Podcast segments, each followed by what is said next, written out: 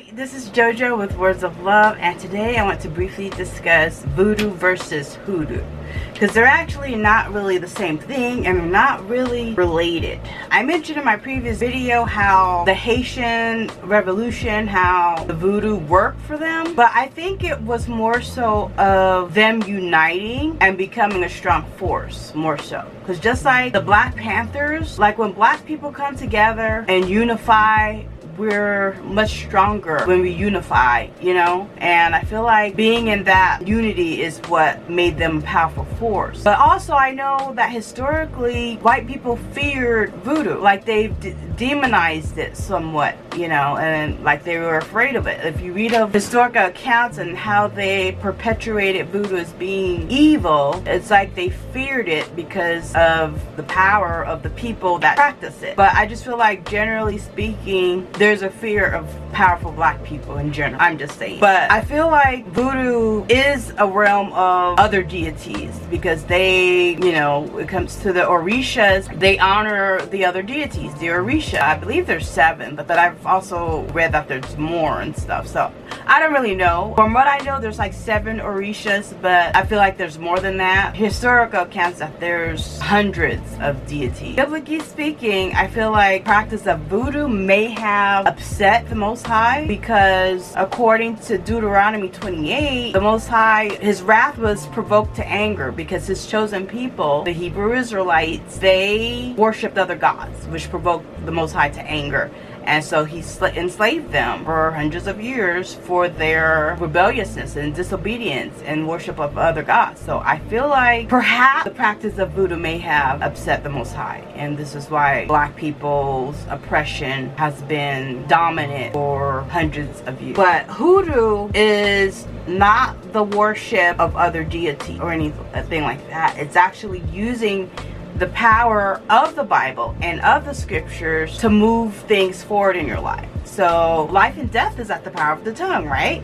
So, when you're reciting biblical scriptures and you're using the elements of the earth, like the fire from a candle, to manifest something that you want, it's even more powerful. So hoodoo is not the worship of any type of deity. It's actually using scriptures and elements of the earth, crystals, candles, herbs, and things that God made to help bring forth manifestation for what you want. It's basically increased power using the Bible, basically, from my understanding. Because I don't worship any other deity other than, you know, the Most High Yahweh. That, that's what resonates with me. Other people like to call God just God and Jesus, but if you know the historical account, the letter J didn't exist 500 years ago. So this Jesus is like, it's, it's a watered down name of the Messiah. And then God, I mean, there's many gods. There's different names of different gods. So when you just say God, it's like the scripture is pretty descriptive of God wanting people to call him by his name. So I prefer Yahweh. That's just what resonates with me from what I've learned. But yeah, hoodoo and voodoo is not even the same thing.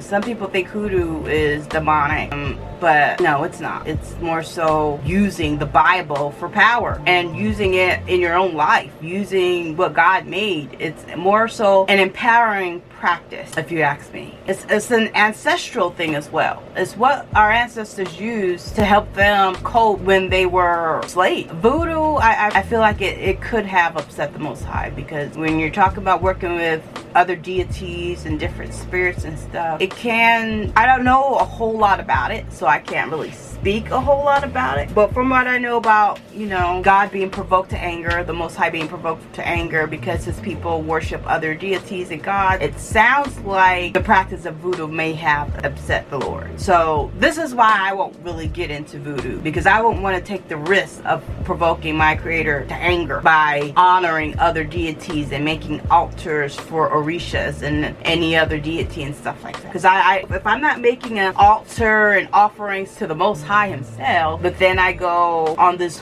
voodoo journey to honor other deities that I'm not even familiar with. I think that might provoke him to anger.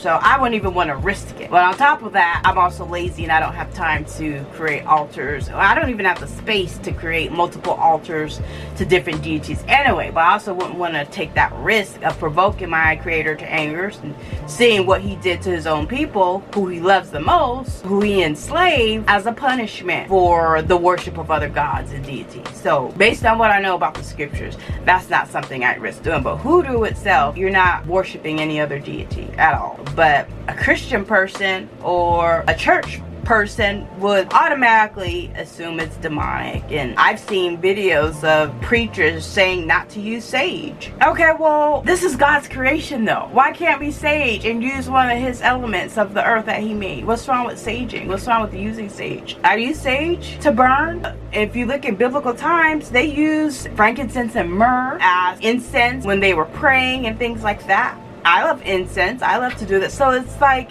Sage is uh, incense too. What's wrong with sage? But some Christians and church folk, everything is demonic. Everything that's not, that's not, that they're not even familiar with is demonic. Like, I had a friend who, she had that dogmatic, judgmental perspective about, oh, that's demonic. This is demonic. Like, she even told me that she doesn't want me watching TV if I'm on the phone with her because she don't want the demon from my TV to come to her. And me, I only watch stuff that like empower me and uplift me and help me be my best self. That's the only kind of stuff I watch. And sometimes I might watch a movie or so, but it's usually with intention. Like I usually watch a movie that that I think is like funny or has to do with something I'm interested in, something like that. When I watch a movie, it's with a purpose. I just don't put it on just for pure entertainment. It's usually a purpose behind, oh, I want to watch this movie because I want to see, you know, the power of that lady or whatever. I don't know.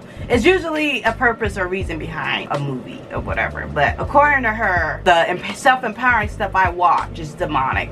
And she told me don't be calling her or talking to her with my TV on. So I just stopped contacting her. I'm like, okay, well, what you're not going to do is control what I do in my household. If me watching self-empowering stuff is demonic to you, then you shouldn't you shouldn't be in touch. But I'll make a separate video of that about dogmatic Christians and stuff like that because that's a whole nother realm. But what the point of this video is voodoo versus hoodoo. I think they're totally different things. They're not even related. Hoodoo is it is using not magic as far as conjuring up demons to help you manifest something, but using the magic of the Bible, using the magic of the power that God gives us, the elements that's already here for us to use. You know that how energy operates, it's an energy practice. You're using using what's at your disposal to put more energy into your intention to make something happen for yourself. That's what hoodoo is. Voodoo is another realm on its own. Although at one point I was interested in it, that's not something I would delve further into because I don't want to risk upsetting my creator and I don't want to work with deities I'm not familiar with, nor do I want to make any altars and offerings and all that stuff. So yeah, that's my take on voodoo versus hoodoo. If you'd like to get in touch, visit my website or wordsoflove.life.